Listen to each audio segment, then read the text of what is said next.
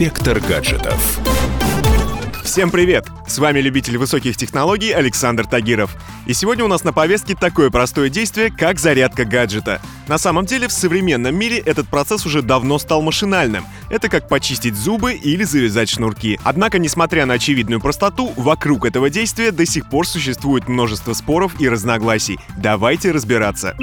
Одно из больных мест многих современных планшетов и смартфонов — это аккумулятор. С разряженной батареей даже самый крутой гаджет превращается в мертвый кирпич. Если это смартфон, то отсюда сразу вытекает куча проблем.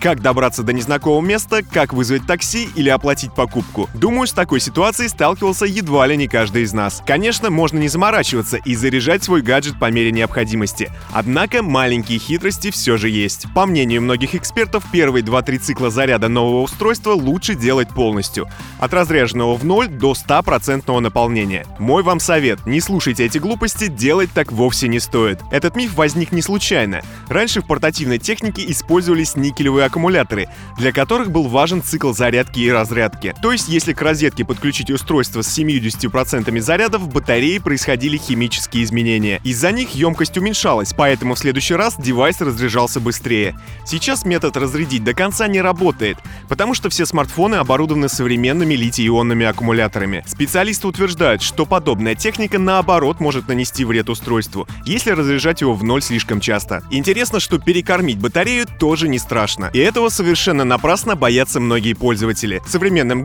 гаджетам абсолютно не вредно, если вы, уехав в отпуск, оставите его на зарядке. Поэтому ничего страшного не произойдет, если гаджет с полностью заряженной батареей какое-то время проведет подключенным к зарядке. Подкармливать батарею в течение непродолжительного времени тоже допускается. Если вы, опаздывая на встречу, в ППХ подзарядились на 10-15%, телефон в тыкву точно не превратится, ведь современные литий-ионные аккумуляторы от этого ничуть не портятся. Поэтому можно смело подключать устройство к зарядкам на непродолжительное время, причем как к обычным, так и беспроводным. А вот оставаться на долгое время в разряженном состоянии батареи вредно.